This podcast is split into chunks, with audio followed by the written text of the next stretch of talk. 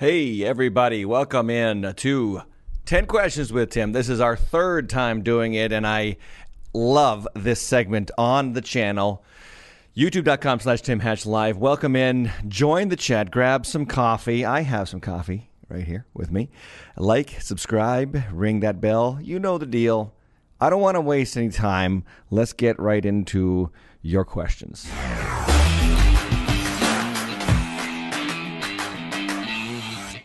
Okay, so your questions came in fast and furious, especially uh, these last couple of uh, moments. We had like three questions come in about an hour ago. Uh, thank you for subscribing to the channel and thank you for following all the notifications as well. Um, so get your questions in there early because it loads up quickly. Now we have 13 questions. I'm going to try my best to get through all 10 that came in originally. And if there's time, we will go to a bonus question. So let's get into it, shall we? Uh, question number one, right here. Why did Jesus condone drinking wine? And what's the difference between drinking alcohol and smoking weed? Now, I if you will look closely at the screen, you will see that I also have another question underneath it because two questions pretty much asking the same question. The second question that came in was Hello, I was curious as to what the Bible says about cannabis or drug use. I currently work at a dispensary, and for most of my friends uh, around the age of 26 and are doing some sort of drug, is it better to choose a life away from those who use cannabis? What's hard is that I often find myself smoking weed and feeling closer to God as a new Christian. Okay, so both questions are um, about cannabis or, or marijuana use, and I feel that it's important that we answer this question, these questions together because they do apply to the same topic. So let's let's delve into this. What's the difference, first of all, between well, why did Jesus condone drinking wine? There's no specific reference where Jesus is like, "Hey, thou shalt drink wine." Um, wine is mentioned throughout the Bible, Old and New Testament, several times, several places. Uh, Proverbs talks about it being a mocker. Um, at the same time, Proverbs 31 talks about give it to those who are suffering, uh, who are uh, who are um, not healthy or they're afflicted because it will ease their pain. Uh, so Proverbs says wine is a mocker on one end, and then it says give it to those who are suffering or who are in great uh, pain, which is a proof text for um, anesthesia, if you ask me. Then uh, the New Testament, Jesus drank from wine, uh, the the cup of wine. Jesus turned the water into wine, not grape juice, as a lot of uh, my Pentecostal and Independent Baptist friends like to say. Um, but wine is specifically guard to be guarded by those who drink it in the scriptures. You're not to get drunk with wine. Ephesians 5:18, do not be drunk with wine, whereas in excess, but be filled with the Holy Spirit. Uh, Titus 2:3, don't let the older women be addicted or slaves to much wine. And then back in the Old Testament, woe to those who rise early that they may drunk, run and drink wine. So wine is a hot topic in the scriptures as it is, or alcohol. Let's just say alcohol for the sake of argument going forward. As it is to this day. The reason why is because it's got such a tremendous power over our lives. Really, it does. And it's an intoxicant. It will affect your emotions. It will affect your mental capacities. That's why we do not allow and we should not allow drinking and driving or operating machinery. Um, we also see in the scriptures when Daniel was fasting, he ate no delicacies and he, and he drank no wine. So while he was a wine drinker beforehand, when he decided to fast for three weeks and pray, he set himself apart from drinking wine. The Nazarite vow was a vow that was not to be that uh, in which a person vowed not to drink wine, and that's exactly what Samson was supposed to do. And then he goes down to the vineyards of Timnah uh, and kind of breaks that vow. But the point is, we don't see a prohibition against drinking alcohol in the scriptures. Neither do we see this rampant encouragement of drinking wine in the scriptures. And so, when it comes to topics such as that, we have to use a great amount of discernment and and a great amount of care in using such things. So, don't overdo it, obviously. And then at the same time, don't prohibit it because it's not prohibited specifically in the scriptures. When the scriptures describe something, is not giving it as a prescriptive for our lives, nor is it giving it as a prohibitive for our lives. So, so, you'll have a lot of scriptures describing things and talking about what it can or cannot do, such as wine or alcohol, neither of which says it should be taken or should be avoided. You know, there's um, also a, a very relevant principle in First Corinthians where Paul is talking about drinking wine. And if you have a brother who stumbles in that area, don't drink wine around them. So you've got to have a lot of care and concern. This is how you love your brother and you love God. Well, first off, let's back up. You love God by drinking wine with Jesus in mind. Okay. You, you love God by doing all things with Him right there. Can you do it with Jesus right here, hanging out with you? So that's a good question for wine drinkers and uh, uh, non teetotalers out there. But secondly, you love your brother by doing it in ways that don't cause anyone else to stumble. Don't make yourself look like a jerk. Don't make yourself look out of sorts. Uh, don't do things that cause your fellow brothers and sisters who struggled with alcohol in their previous life or even in their Christian life. Don't be don't be a jerk about that. Don't be um, unkind, if you will. Now, what's the difference between alcohol and drinking wine? There's a load of difference, and, it's basically all about the brain. Uh, wherein whereas uh, drinking wine or alcohol will affect the brain momentarily. Uh, there is a substantial amount of research and evidence that shows that smoking weed or other inhalants uh, makes, and I'm talking about drug inhalants, makes the brain physically change. Okay, it physically changes, and that's not a good thing for anybody. Uh, in fact, I'm thinking about a, a USA Today article in 2014 came out about a Harvard study I forget the school. It's not Harvard, and forgive me for forgetting it. The two parts of the brain that you don't want to increase because they make you less motivated and they make you um, mentally ill. I, I, and again, I know one of them is the amygdala. I can't remember the other one. These two parts of the brain grow in size physically through prolonged use of marijuana and other inhalant drugs. So what happens when people smoke weed is they get less motivated and they get mental illness. And this is, there's studies to be found about this. Now the reason why you don't hear about them anymore is because there's a side of politicians who want to you know legislate this into uh, into the American world into the American way of life. They want to tax it. They want to use it uh, as they use many other uh, um, activities that would be not conducive to Christian living uh, for the sake of tax and income. The other uh, side is that people who are pro marijuana use are saying that no, it's the DEA who doesn't want to lose their authority in this department, uh, promoting these scientific researches being done uh, by these schools. So there's a great amount of politicization, politicization, politicization, politicization, sorry, around this issue. And you've got to be aware of that. Fundamentally, the word in the New Testament for drug use is not actually drug use, it's actually sorcery, and it's the pharmakia. We get the word pharmacy from it. The Greek word pharmakia means sorcery, and you have to think about that. And this is this is pretty well known throughout all anthropological studies that whenever there was an inhalant that caused your brain to change in, in tremendous ways, they attributed that to sorcery and seeking the wisdom of the gods, so on and so forth. Now, to the person who works in the dispensary, I would highly advise that you find other work. If you want my advice, I don't think you're sinning by working there. I really don't.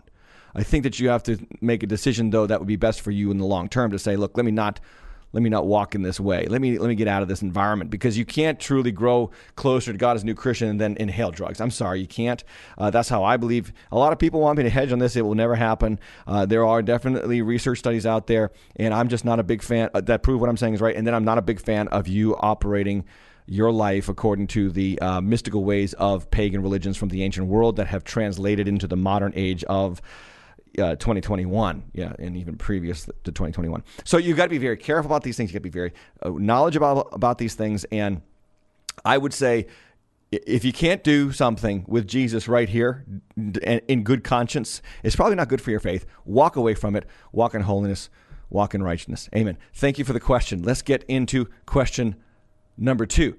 I just wanted to ask, what do you do when your spouse says they're saved and does all the right things, does all the right things is in quotes here, if you're just listening to the show, like goes to church every week, tithes, etc., but does not have any kind of relationship with Christ and doesn't seem to care to know more of the word or more about Jesus. How do you bring someone to Christ that claims to know, to already know him?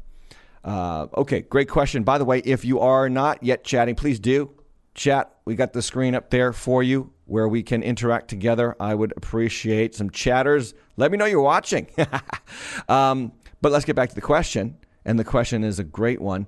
What do you do when your spouse says they're saved, does all the right things? Well, first off, he's going to church, or she. I shouldn't. I shouldn't assume here. He or she is going to church. They're tithing. and then this statement here, but doesn't have any kind of relationship with Christ. Well, I would ask a couple of follow ups. So this is kind of the the negative of, a, of an environment like this. Um, what do you mean by that? How do you know that they don't seem to care or ha- don't seem to have a relationship with Christ or care to know more of the Word? They're going to church, which means they're getting more of the Word, so that's good. Count your blessings there. Uh, they are tithing, which a lot of Christians don't do. they're going to church every week, which a lot of Christians don't do. I would suggest, okay, just on the surface level of this question, that you count your blessings you you count your blessings that this person that you are married to goes to church every week, tithes, uh, and is under the word. Be careful, Christians, not to judge the growth of your fellow Christians, the growth rate. Also, be careful, and your question brings this to mind, not to judge the outward expression of one's faith uh, too too stringently, and then by that I mean you judge a person's outward response to Christ by what you see, and you and you relate what you see in them to how you respond to Christ. Look, the Lord has, and I have seen this many times. The Lord has a funny way of putting people in marriages together, people who are different than them in how they respond to the Lord.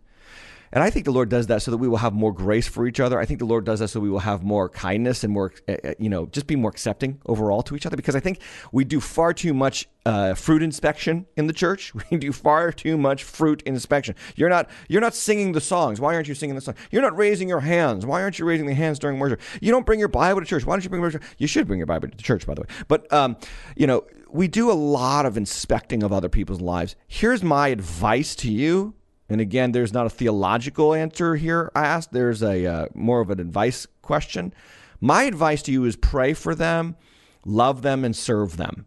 You really can't do much about their life with Christ as much as you can do a lot more about your life with Christ. So live an exemplary life. Live a life that they will look to as, wow, they, they really do surrender to the Lord here. And I would and, and, and if you consider when First Peter tells even wives of unbelieving men to submit to them, to be silent about these matters before them, to have a a, a, reverent and pure behavior before them. I mean, she, he's talking to women who are married to unsaved men, not tithing, not involved in church. And those are his admonitions. Again, First Peter, I think it's chapter three. If he's advising women to unsaved wives to unsaved husbands doing that, then I would suggest you need to do that all the more to a man who is coming to church. Again, I'm assuming that this is a woman asking the question. That shouldn't be the case. I'm sorry. But I would say it even if it's a husband married to a woman who's less interested in the Lord. Husbands, love your wives. Do what you're called to do. Don't get so hung up on what they're not doing, what what bar they're not setting in their relationship to the Lord. That would be my advice. Okay. Thank you for the question. It's a great question, and uh, I appreciate it.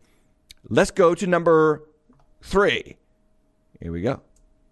Pastor Tim, can you talk a little bit about baptism? Specifically, as Christians, do we baptize infants? What is the purpose of baptizing a baby? I was never baptized as an infant, but when I was older, maybe 16. I did get baptized in a Christian church. Should I get baptized again as an adult? Thank you. Okay, well, thank you for this question, and I have uh, been waiting for this one. Baptism of infants versus baptism of adults. Uh, okay, I will tell you why I am a adult confessing baptizer only, and that is because it is entirely biblical. There is not one evidence in the text, and I'm talking about clearly in the biblical text of the New Testament, wherein an infant, unbeknownst to them, is baptized. Okay, so we don't in our tradition, we don't baptize infants.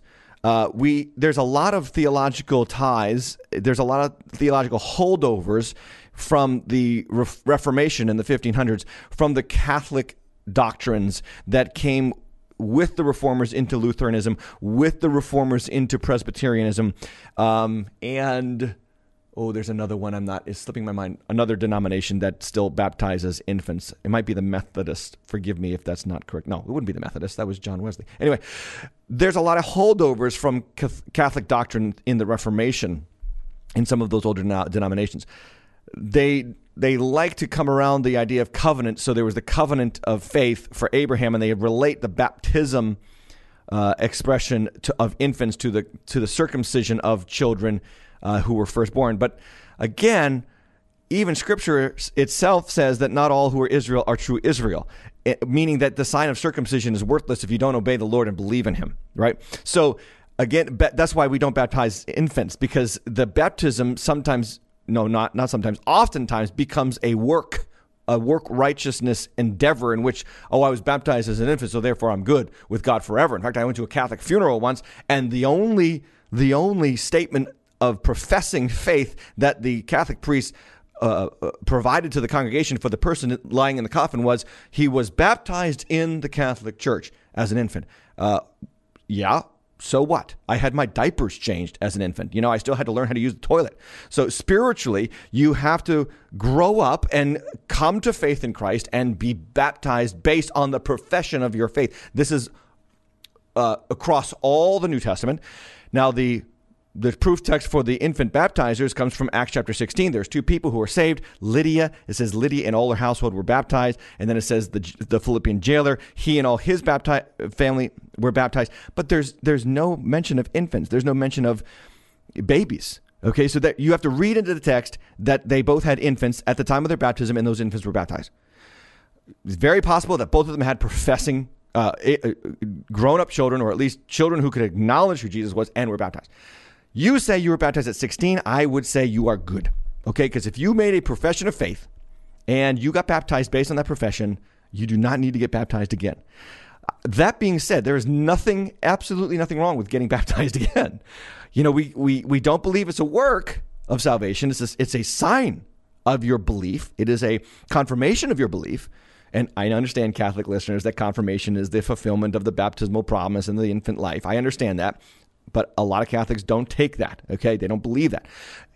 Back to my point: if you made a profession of faith and you were baptized and you want to get baptized again, I have no problem with that because baptism is not a work unto salvation. Okay, you don't undo a baptism by getting baptized again. I personally have been baptized twice. The reason why I was baptized at 11, and then I sinned a lot, you know, as everybody does between 11 and 25, and then I still sin, and uh, then I didn't get rebaptized because of that. I got rebaptized because I visited the promise, the holy, the Holy Land in 2020, 2018, and it was the Jordan River. I mean, you got to do it. So there's no sin in getting rebaptized, but I would definitely tell you you are fine if you made a profession of faith and then were baptized. Hope that answers the question fully. Thank you for it. God bless you. Question number four. And thanks for the chat. I see it loading up, everybody. Question number four. Last question on Bonhoeffer, uh, Dietrich Bonhoeffer. When he saluted Heil Hitler, Heil Hitler, I don't know why I said it like that, but just force habit, so as not to draw attention to how he stood amongst those around him. Is it okay to pretend to be for the enemy temporarily? I think of the fiery furnace Bible reference and how the three, that would be Shadrach, Meshach, and Abednego, wouldn't bend a knee to the golden image, and how many Christians have been martyred for not denying Christ. Okay, so for context, listeners, this person has already asked a question about Bonhoeffer. I've recommended that book to you guys many times on the Tim Hatch Live YouTube channel. Get it, read it by Eric Metaxas. It's just called Bonhoeffer. It's a long book, but it's going to bless your life tremendously. There is a moment in that book when Dietrich Bonhoeffer, I believe, and I did not look this up before the show, I should have. I believe he was sitting at a cafe with his friend, who was also part of the confessing church that were, st- or at least the confessing church was starting to get started to oppose Nazism um, based on their treatment of the Jews. Now, two things about that. I believe that he, they stood up at the cafe at the announcement that the Fuhrer had invaded Poland. Correct me if I'm wrong, but I think that's when it was. So it was very early on in Hitler's military campaigns.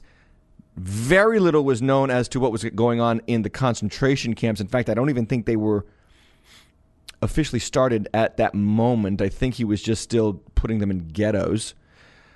Um, but so you have to take the contextual information there with great regard. He he doesn't know the whole story, and no one did of of who Hitler was. He just knew that he had to be opposed, and the truth was coming out. Now, your question brings up a very important theme, a very important truth. Christians are operating. Uh, with the knowledge that they have, not the knowledge that they will have. So everybody's going to make decisions, questionable decisions, around the knowledge that they have, uh, strategically as they try to live out their faith with great diligence. And in a, in, in a world where there's always going to be evil, there's always going to be evil leaders, evil dictators, uh, evil politicians who are going to ask us to do questionable things. We have to make strategic and shrewd decisions based on the knowledge that we have at the moment, not the knowledge that we will have someday.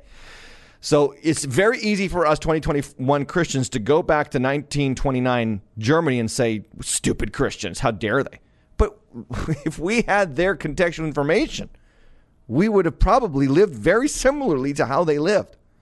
Likewise, and this is why I loved reading Bonhoeffer during lockdown, right now Christians are making a uh, an uninformed choice as to the lockdown measures that were instituted on this country, the mask measures that were instituted, and now the vaccines that are instituted on this country. And Christians are making as informed decisions as they can. And that's why we have to have a lot of grace with Christians who think differently about these matters, while at the same time asking for God to give us wisdom in these in these difficult matters and these questionable decisions. Uh, so the reference to Shadrach, Meshach, uh, Shadrach, Meshach, and Abednego also you should be aware that if you read the first chapter of Daniel, Daniel and those three are schooled in the uh, the uh, sorcery and magician classes of Babylon, and they ace the exam. They are like the best of the best. What's the point I'm making? Well, they did make some concessions in Babylon such as taking these classes and being schooled in all the ways of Babylon and adopting Babylonian names. And then when the rubber hit the road, they stood when everybody else bowed. So Christians have to make decisions with the knowledge they have that they don't not that they not that they will have. And secondly, Christians have to make some concessions if we're going to live strategically for Christ. And I would say guard your moments, guard your moments for standing for when it matters the most in that moment at the cafe, if I remember correctly, it was very early on the war, and and the and uh, and um, Bonhoeffer stood up and said "Hail Hitler," and his friend stood up and said it as it was announced on the radio to the cafe. And I think if he, I remember correctly, he said to his friend, "There will be future moments for standing for truth. This is not one of them." Let's not make a scene here. Let's see if we can get further down the line in the process of opposing this man before we start making a stink in front of everybody. So that's the advice that I have for you. Thank you for the question. Uh, hope that helps. Okay, number four that was number four. Number five question My beautiful six year old son has autism. Autism rates in America have skyrocketed, affecting 1 in 54 children. What should the church do to address the issue of teaching the huge number of atypical minds that won't be able to learn about Jesus in a traditional setting? First off, let me thank you for this question. I really, really appreciate that question.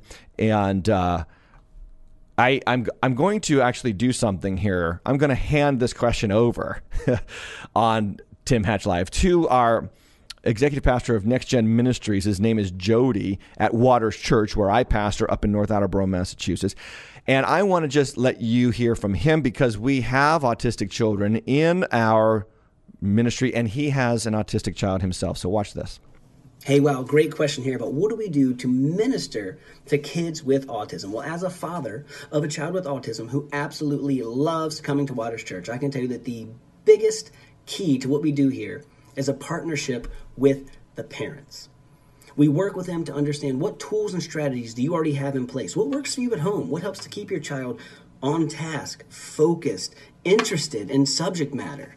Is that is that a token board? Is it a, a, reward sheet? What is it that you have in place? What do they do at school? What is it in, in the therapies, the ABA, uh, the early intervention? Any of those things that your child's currently attending and, and being successful in, what strategies can we take from there, move into our environment, and make sure that we use it so that they hear the most important message the gospel of Jesus Christ.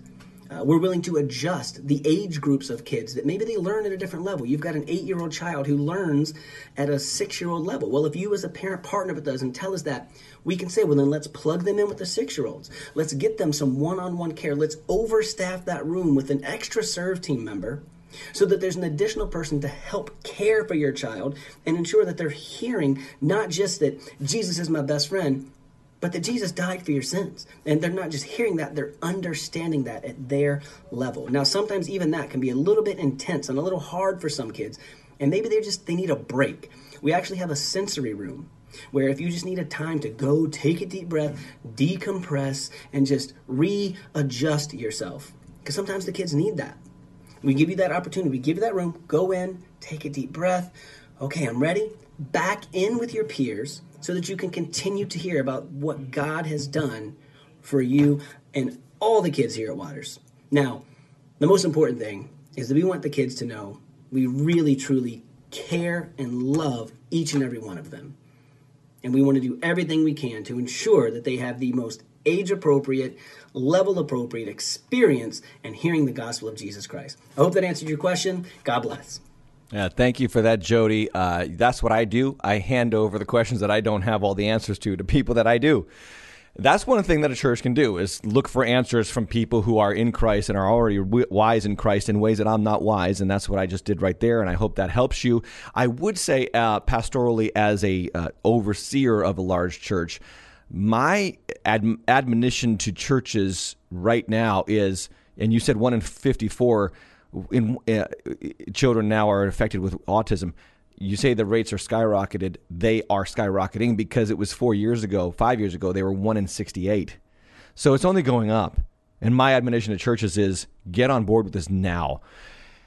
When you consider that close to 20% of the world's population is disabled, and that is a statistical fact 20%, one in five people are disabled in some form, we have to remember that these are not obstacles. These are opportunities. It's opportunities for us to grow as ministers, as leaders, as workers in the kingdom.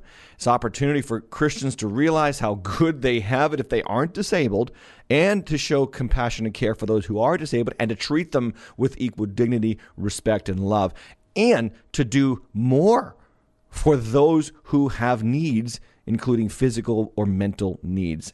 Hope that that answers that question. Thank you for it. It's a fantastic question.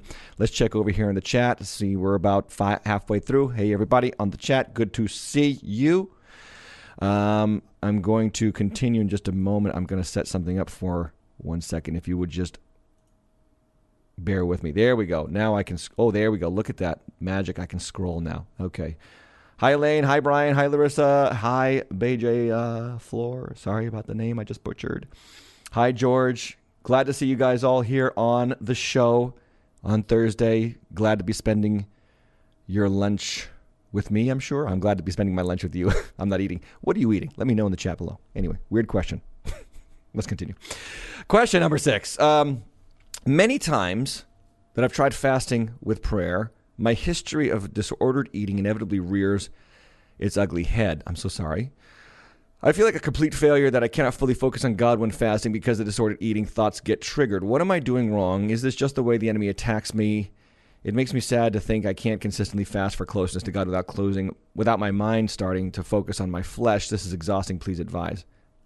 Okay, let me just read that question a little bit more carefully.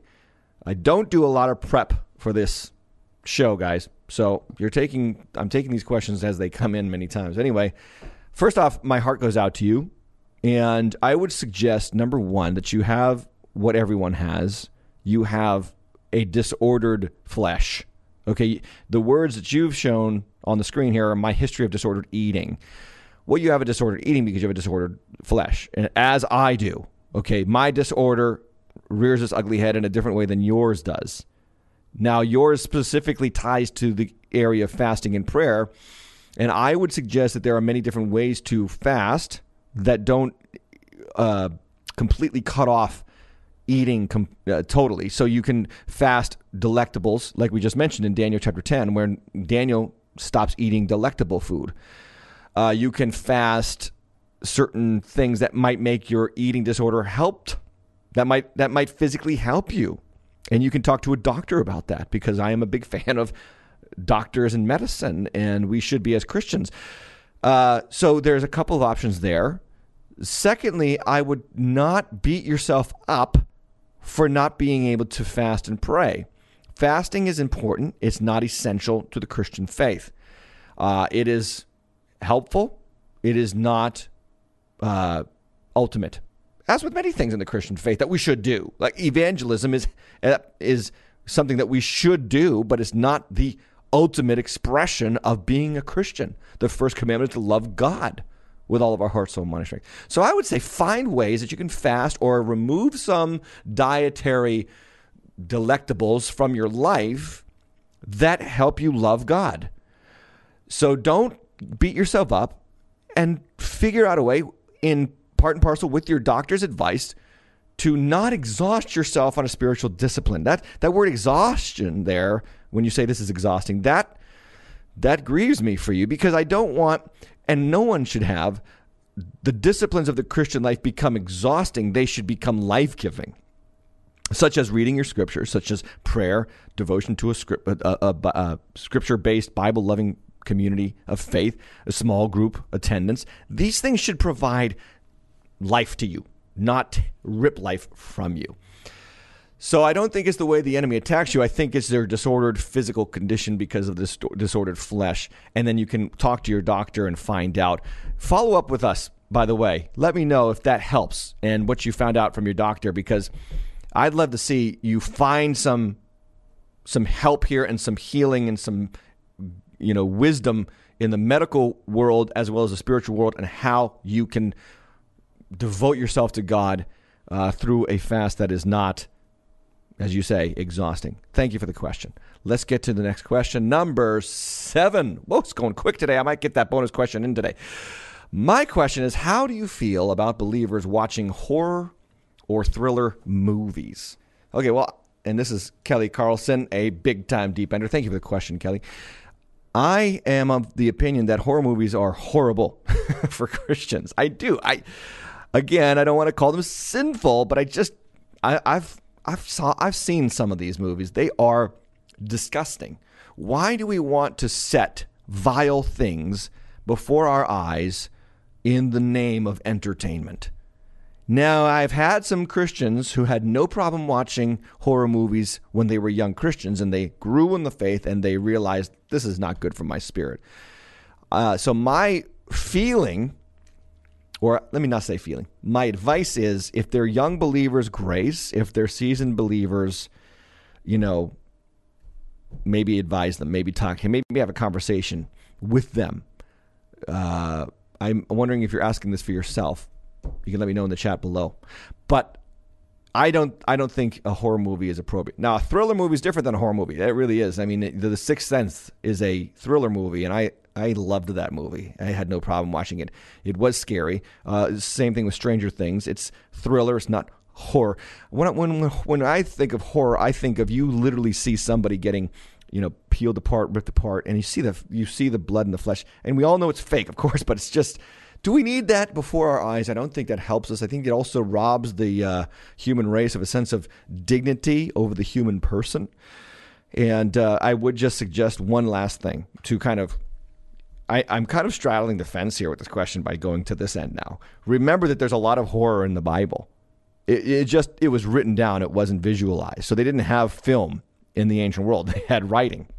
And when you think about Judges chapter 19, I mean, just go read that chapter and see how that will bless your heart uh, as the as the man takes his concubine who had been raped by several men all night long. he takes his dead concubine, chops her up into twelve pieces, and ships her pieces of her body to the twelve tribes of Israel. Uh, that's horror, and yet it's clearly on the pages of Scripture. But that is also an instructive text for us to understand that the culmination of the theme of Judges, which is in those days, Israel had no king and everyone did as he saw fit. The culmination of that philosophy of life is the absolute degradation of life to the extent that a man takes his concubine, hands her over to a bunch of rapists for the night to save his own skin, and then chops up her body, her dead body, and ships it off to the 12, 12 tribes of Israel, causing a civil war. Uh, that's the, the instructive nature of that text. Horror movies today have no instructive nature. They're just there to oftentimes they're just there to gross you out more than the last one. This is also my problem with a lot of Christian, not Christian, sorry, uh, secular music, top forty music. It, it's it's the it's the how can we go further and weirder and grosser than the guy or the girl before us, right? So you know you had Madonna dancing at the MTV Music Awards in a in a wedding dress singing like a virgin. I think that was in 1985. That is tame.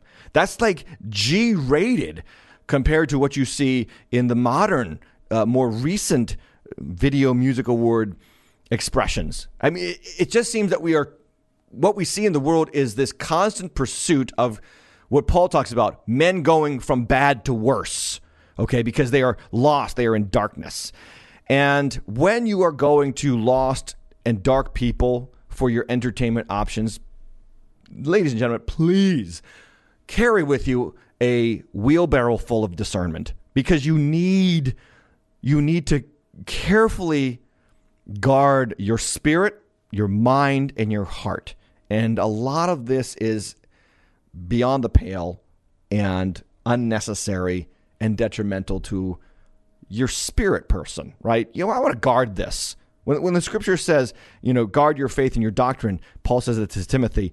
The word guard was the word that God used for Adam and Eve in the garden. Guard it, keep it. Make sure that the time with me is protected. Let, Make sure your life with me is protected. And I would I would admonish every Christian to consider to filter their entertainment options through that lens of is this helping me guard my intimacy with the Lord, or is this actually exposing that intimacy to deterioration? And you want to be careful about that. You want to be diligent in those matters because you only have you only have one heart, you only have one spirit man, person, and you want to guard that. So that's my thoughts. I hope that helps. Thank you. Thank you. Thank you. Next question. Question number eight. You spoke about predestination last week or two weeks ago and backed it up with numerous scriptures. Is praying for the salvation of loved ones biblical if God has predetermined who or whom he will save? Thank you, Sue Cabarrus, uh, also a dedicated deep ender for that question. Caber Cabersarius. Sorry, Sue Cabersarius. My bad. So predestination is oftentimes vilified by Arminians and uh, non-predestination predestinationists because it's an excuse to be lazy. And I would challenge that notion into a scripturally and historically. First, scripturally, the person, you know, the writer of the Bible from whom we get predestination most clearly enunciated is the Apostle Paul. And if you explore the Apostle Paul's life, he basically takes over the book of Acts he basically takes over the narrative in Acts chapter 13 and he never lets it go. Like you, you have Peter on the day of Pentecost, you have Peter in chapter 4, you have Philip in chapter 8, I'm sorry, Stephen in chapter 7, Philip in chapter 8, Peter in chapter 10, and then Paul and Barnabas from then on. And this man who gave us scriptures under the inspiration of the Holy Spirit, referring to predestination, God's electing the saved, uh, through no work of their own. This man traveled over land and sea, suffered, was tortured, was beaten, was imprisoned, and never lost his enthusiasm to win people to Christ at any cost. So if you want to claim that predestination means now we get to be lazy because God's just going to elect to salvation, then you haven't actually read the whole counsel of God. The whole counsel of God reveals that those who are most dedicated to understanding that God is electing some to salvation are also the most dedicated, in many respects, to bring the gospel to the nations. And that is true in the historical nature of the church. Jonathan Edwards believed in uh, predestination and, and biblical biblical doctrine and spread the message of Christ to the Native Americans and beyond. Uh, uh, George Whitefield traveled over the Atlantic Ocean in the 1800s to bring the gospel to America, and or 1700s. I'm forgetting what his century was. And you have untold number of missionaries out on the fields right now in foreign lands doing whatever they can to bring this message to those who are saved. And I say all that to say this is praying for someone to get saved helping them get saved? Absolutely, because it is God who saves. It is God. If God is the one who saves, then it is 100% appropriate to pray fervently for their salvation because your faith is not in their heart being changed. Your faith is in the power of God and his gospel to change their hearts. That, I hope that makes sense. It makes perfect sense to me. I think that the gospel of not the gospel, sorry, the doctrine of predestination or election does not undercut my efforts or my prayers for people to get saved. It actually it actually fuels them because now I know. Okay, think about this from my perspective. I'm a I'm a gospel preacher. I preach every week. And now the the burden is off of my shoulders to do the convincing that Jesus is the way, the truth, and the life. The the burden on my shoulders is just to make it clear that Jesus is the way, the truth, and life. Just the burden is on just the presenting because God does the saving. And if the word of the cross is preached, the power of God is present to save and open the heart and pierce and cut to the heart as it does in the days of Peter and the day of Pentecost. They were cut to the heart. Well, why? Because he preached Christ and him crucified. Why Paul says to the Corinthians in 1 Corinthians 1.18, uh, we, we resolve to know nothing among you except Christ and him crucified, that the power of the cross might not be voided of its power. That you have to understand that when we just tell people who this Jesus is and what he has done, that the Lord goes to work in that. And, uh, and you're praying for people to get saved and you're ministering to people for they, that they might get saved is not not diminished in effort. I believe it is fueled in effort because you are that confident, right? You're that confident that God is going to save. And so, yes, pray and pray hard for people who you know, especially loved ones, to get saved because God will save. Amen. Okay, thank you for the question. Uh, question number nine, cooking right through these. Uh, in all seriousness, could pedophilia be evidence of demonic possession? Do we believe that possibly? This is a great question, and thank you for it. Uh, I think this person did not ask it anonymously. I think this was Ken, Ken A, one of our deep enders. Thank you for the question, Ken. Uh, let's get on. Let's get into this a little bit deeper than just the simple idea that someone who does a very horrible thing, a very wicked thing, such as pedophilia, is demon possessed. Demons are fallen spirits. There's a debate as to whether they are fallen angels or they are fallen members of the council of God. I'm actually reading a book by Michael Heiser right now about this. It's called this The Unseen Realm. And pretty soon, coming to the deep end, I will be doing a book review on that book, but it's very long, so give me time. And he makes a very strong biblical case that I had heard before, but I liked his presentation of it that the Nephilim in Genesis chapter 6 and the Anakim, who are descendants of the Nephilim, in Numbers 13, were members of the Council of the Gods, okay, uh, with Yahweh, with God the Almighty in heaven, uh, who took on human flesh, became humans, intermarried with uh, hum, uh, beautiful females, as Genesis chapter 6 talk, talks about. They took as many of the daughters of men as they wanted, and then they created the men of renown, the giants, the Nephilim, the, the giants of old. And then even post flood, they did it again because you, you have the Anakim, the descendants of Nephilim, again after God had wiped out the earth in Genesis chapter 7 and 8 through the flood. So you have this strong biblical case that demons are the spiritual offspring of these people who had died uh, because of the uh, natural offspring of the fallen gods or angels, if you will, and the daughters of men. Now, that's a big, deep discussion for a very simple question. My point being is this every sin is rooted in rebellion against God. And the original rebeller, the, re- the original rebellion, rebel, is Lucifer, who was in the council of the gods as one of the archangels. So all sin, and I, I say this carefully as a pastor, all sin opens the door to demonic activity in our lives because demons are following their leader, Lucifer, in rebellion against God, and sin itself is rebellion against God. So, are they demon, demon possessed? I would say they are definitely demonically influenced, as all sinners are. And that uh, you have to be very careful as to who you relegate to the confines of demon possession because it tends to absolve those who sin in lesser ways. Look, my big pastoral concern here is I don't want you opening your life to demonic activity. No one, no Christian should want that.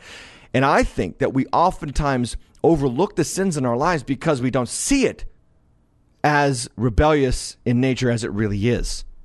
So you you have you have this stern call in the scriptures to repent, to have nothing to do with the fruitless deeds of darkness, to flee the youthful desires of lust, to um, walk away and come out of the, the, the pagan idolatrous city of Babylon, right? In, in, in Revelation, you have this constant, incessant, strong appeal throughout the New Testament to do to not open your lives at all to sinful behavior. Do we still sin as Christians? Yes, but opening our lives to repeated sinful behavior is the number one way to get in, to allow demons to have influence and affect in your life. And nobody, I don't want that for you. You shouldn't want that for you.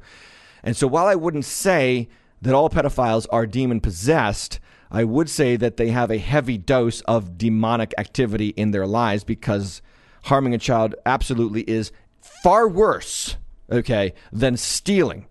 It is. It is far worse than committing adultery with a consenting adult. It is far worse. People say, oh, all sin's are the same. That is absolute baloney. That is absolute. And even Jesus himself acknowledged that if you cause one of these little ones who believe in me to stumble, it would be better for you to have a millstone hung around your neck and you be cast into the sea.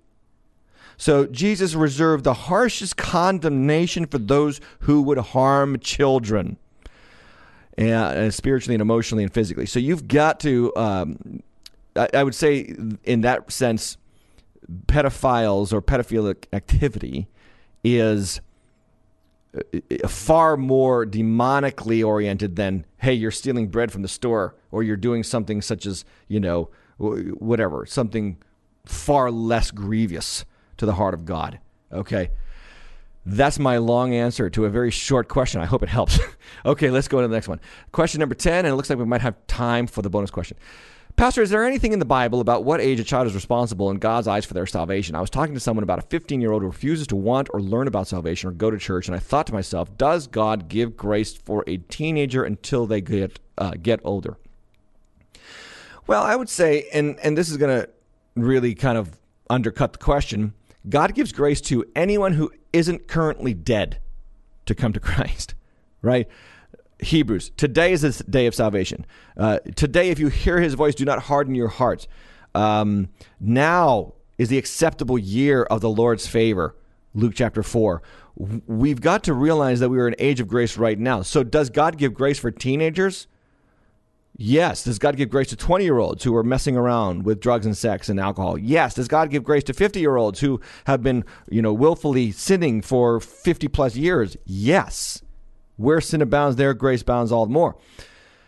Now, to your question of is there a number, we always want this. It's called the quote unquote age of accountability. And I put that in air quotes because it's not found in the Bible. There is no biblical proof text for an age of accountability. Now, I have heard some options provided for, provided by theologians, that they take the temple tax age, which is 20, in the Old Testament. So when you're 20 years old, you had to pay the temple tax, which is an atonement tax for your for your life before the Lord, and you had to give that to the temple once you turned 20, and every year after 20, if I remember correctly.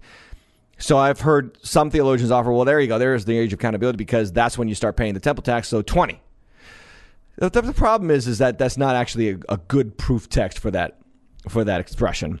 Um, there's no New Testament corollary to that idea, and we have to be careful as to what we allow to come through the cross into the New Testament concerning the civil and sacramental laws of Israel. Okay, so we we don't practice the Levirate marriage, right? The Levirate marriage. What was that? If you have a a brother and he dies, but he was married to this woman and you're married to a different woman and your brother dies and there's no children. Now you've got to also marry your brother's widow and produce children for your brother in his name. That's called levirate marriage. It's uh, all over the Old Testament. It is not. It does not come through to the New Testament, right? It stops at the cross because it's also a picture of who we are. We are the widowed woman w- whose husband left us childless and barren, and Jesus is our our levirate uh, uh, kinsman redeemer who comes and marries us and produces offspring through us. So there are things in the Old Testament that point to Christ that don't don't come through the cross into the New Testament expression or doctrine. This is one of them. There is no stated age of accountability in the New Testament. That is my answer to you. And anyone who is not presently dead is experiencing the grace of God. Uh, even if they're saved, but especially if they're not saved. So the 15 year old who refuses to want to learn about salvation, I would pray for them, like I just answered before about praying for those who are to get saved. Um, and oh, we had the follow up question in the chat because I know this was from Deb. Thanks, Deb, for the question. Let me let me answer this follow up. My question was more if that child died, will that child or will that teenager go to heaven? Oh, I got you. I got you. Yeah, let me answer that question by saying that the Lord knows the hearts of every person. We, you know, there's a lot to be said about how would the child die? Would they be in an accident in a coma? Would they be able to hear or respond to someone presenting the gospel on the edge of death? You know, you never know. Secondly, what does the child know? What can they deny or confess? Uh, so, what's the level of knowledge in that child's life? Have they heard the gospel? Are they able to articulate it and then thereby willfully reject it? The Lord will definitely hold them accountable. Uh, and then again, remember that every person is different. And this is biblical, right? There's different gifts, there's different um, abilities, there's different talents in the parables of the Lord that are given to each person, and every person is accountable for what they know and what they have received. That's why Jesus will say, To whom much is given, much is required, because you're accountable to what you have. That includes knowledge. So every person is accountable for the knowledge that they have, not the knowledge that they don't have. And the Lord is the perfect judge, the righteous judge of all the earth, who does not who does not let the righteous suffer the condemnation of the wicked. And we put our faith fully in in His knowledge of our hearts. Uh, and I would absolutely 100% resist giving an age of accountability because it's not in the Bible because it's not in the Bible. I have an author- I have a responsibility to tell you what's in the scriptures, and it's not there.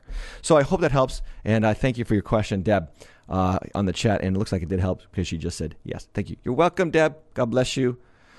Um, let's just go through the chat real quick because we're going to get to the uh, we're going to get to a bonus question, ladies and gentlemen. The bonus question because we have six minutes remaining. Wow, I'm getting I'm getting shorter. Something's wrong with me today. I don't know. Did I have too much coffee? I don't know.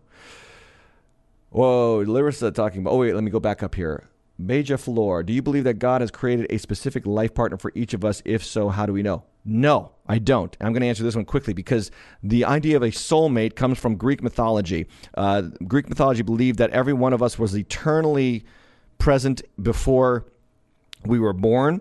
Uh, we were we were two halves that had been a whole in the previous age or whatever. Then then Zeus took the um, the the bodies of those people, just divided them, male and female, and sent them onto the earth to go and find each other. The idea of a soulmate is Greek mythology, not Christian theology. that is important. I wanted to answer that question. I saw it in the chat. I wanted to answer the question because because recently Joshua Harris, the author of I Kissed Dating Goodbye, uh, denied all that he wrote in that book, then denied the faith, then divorced his wife, and now is championing all kinds of immorality all around the world and living it up. Okay.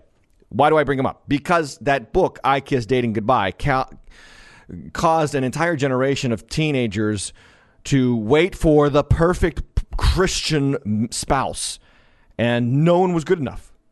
And and then they got into their 20s and 30s, and before they knew it, they were they were much older, and they wasted 10, 20 years of their lives waiting for the perfect Christian relationship. There's no such thing. There's no such thing. And we do a disservice to our young when we put this burden on them to say, you've got to find that one person, that specific life partner. What we do is we we set the bar at the level that the Bible does. Okay, so do not be unequally yoked. They have to have a profession of faith, a a fruitfulness to their lives. The fruits of the Spirit should be born out in their lives. They should be loving the Lord without loving you. Do they go to church? Do they express the faith? Do they want to grow in Christ? These are the things that you measure a potential spouse by, not by the elements or the doctrines of a pagan religion. I hope that helps. And thank you for the question. And thank you guys for the chat. I really love chatting with you guys on Thursday. That's what this more relaxed atmosphere is. And um, I appreciate it. Okay, we're going to get to a bonus question and then maybe we'll get back to you, Philip. Hold on. Here's a bonus question because so many questions came in and we do have time for them. Number 11. If you are asleep and dream about things that clearly are jacked up, I like that, that clearly are jacked up and missing the mark, are you sinning? Can you sin unconsciously? No, you cannot sin unconsciously, but you do have an unconscious sin nature. That is always working to undermine your Christian faith. Paul talks about this as the flesh. This is why Paul will say, I do not understand what I do. I have this very unconscious activity, right? I have this very unwillful, yet willful propensity to sin and rebel against the Savior that I love. Okay, the, the great hymn writer wrote, Prone to wander, Lord, I feel it. Prone to leave the God I love there is this battle within because sin, as I say often on the deep end, sin is not something you do before it is something you are. It is an ontological experience, it is part of your being, which is why uh, David will say, and Paul will uh, repeat in the New Testament, that we are to be cleansed from our sins. Note, he doesn't say stop sinning. He said, repent and turn to the one who will bring refreshment to your souls. New Testament. Uh, David in Psalm 51, when he repents about his actions towards Bathsheba and Uriah, what does he say in that psalm so beautifully? Wash me, cleanse me, created me a clean heart. I was I was born in iniquity. And he, and he goes on and on in that in that chapter. I challenge you to read it because he's talking about that inward person that's already, as in your words, jacked up and missing the mark. It is a sin's a condition before it is an action. And so if you dream sinfully, it's because that condition is there. At the same time, guard what you put into your mind and into your spirit before you go to bed. You know, the word of God is life and peace. It brings peace to your heart, and brings peace to your mind. So the scripture says in, in Isaiah 26, uh, you will set in perfect peace him whose mind is set on you. So are you setting your mind on the Lord? That you might receive the peace of God in your sleep. And I would say, if that's you and you're having this repeatedly happen to you, why don't you spend some time with the Lord and His Word right before you go to bed? Pray, get on your knees, ask God for peaceful sleep and good dreams. And I would say, uh, you don't have to feel guilty about sinning in your sleep. That's not. That's just another sign that you are um, a human. You are of, of the flesh, just as we all are, and yet we are Uh, seeking the wisdom, the counsel, the washing, the cleansing of God Almighty, and will one day realize and experience the removal of sin ontologically from our bodies at the last day. Thank you for the question. So, what do we got? We got one minute and 15 seconds for the last question on the chat. And the reason why I'm going so long today on the questions, and I'm going to get them all in as, I, as much as I can, is because because you're not going to see me on the questions for a couple of weeks. The next one's going to be August 12th, uh, I think, or August 19th. Anyway, Philip Peterson, what advice do you have for someone who is a new Christian that is a child who was born before getting saved with their fiance and the fiance is an unbeliever? What advice do you have for someone who is a new Christian that has a child who was born before getting saved with their fiance? and fiance is an unbeliever. This is what I get for asking for one last question. I'm sorry, I'm not hearing the question. Oh, but is coming to church. So if I'm reading the question correctly, Philip, you're asking me, you had a child before getting saved? Please put in the please comment below. You had the child, or the fiance had the child uh, before getting saved. I'm going to say you had. All right, you're a new Christian you have the child and the and the child was born before you became a Christian. That's how I'm reading your question. With the fiance and the fiance is an unbeliever. Okay, if your fiance is an unbeliever, you should not get married. That's what I would say. Unless you've had the child with the unbeliever, in which case it's better to get married. And I would say, you know, we have to in this case you have to pick the lesser of two evils. If you have already had a child with a unbeliever, get married for the sake of the child. I believe that your and Paul talks about this in First Corinthians. Your salvation brings sanctification to that home. Doesn't mean that everybody on your house is saved, but it does mean that there is a sanctifying influence through your faith upon the child and upon your spouse. Secondly, if you are engaged and this person is an unbeliever and you already had a child with them, get married quickly. That's my advice to you because you cannot continue uh, sleeping together without being married, and you must set an example for that child uh, as soon as possible. Wow, that's what I get for taking one last question. I'm sorry, Philip. I don't mean to disrespect you. I thank you for the question. My final advice to you is if you are a member of our church, Waters Church, uh, get in touch with us, info at waterschurch.org, and we'd love to give you some more in person godly counsel around this. And I'd rather approach that conversation with you with a lot more details uh, through one of our elders. I wouldn't be doing it, be one of our elders or our pastoral care director. Thank you for the question. If you don't come to Waters Church, please feel free to. Uh, email info at timhatchlive.com with more information. I'll answer that question as best I can. Anyway, thanks, guys. I'm glad you were here. It has been a blessing once again to be with all of you on 10 questions with Tim. It will happen again on August 12th. I look forward to seeing you then and God bless. Enjoy summer. Get out there, enjoy the weather. Take care.